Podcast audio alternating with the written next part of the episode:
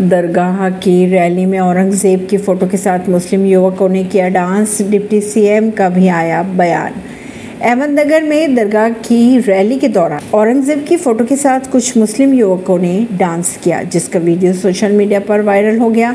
इसके बाद महाराष्ट्र के डिप्टी सीएम ने बयान जारी कर कहा ऐसी हरकतें स्वीकार नहीं की जाएगी।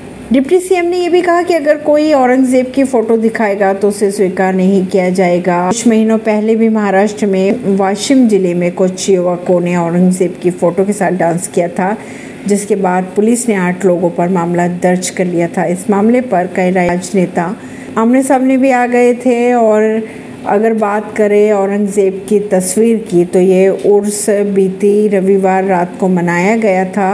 इस उर्स के मौके पर डीजे की रैली निकाली गई थी। इस रैली में कुछ युवक औरंगज़ेब की फ़ोटो के साथ डांस करते नज़र आए थे।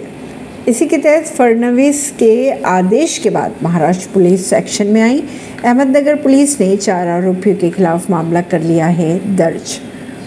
ऐसे ही खबरों को जानने के लिए जुड़े रहिए जनता सरिश्ता पॉडकास्ट से। परवीन दिल्ली से।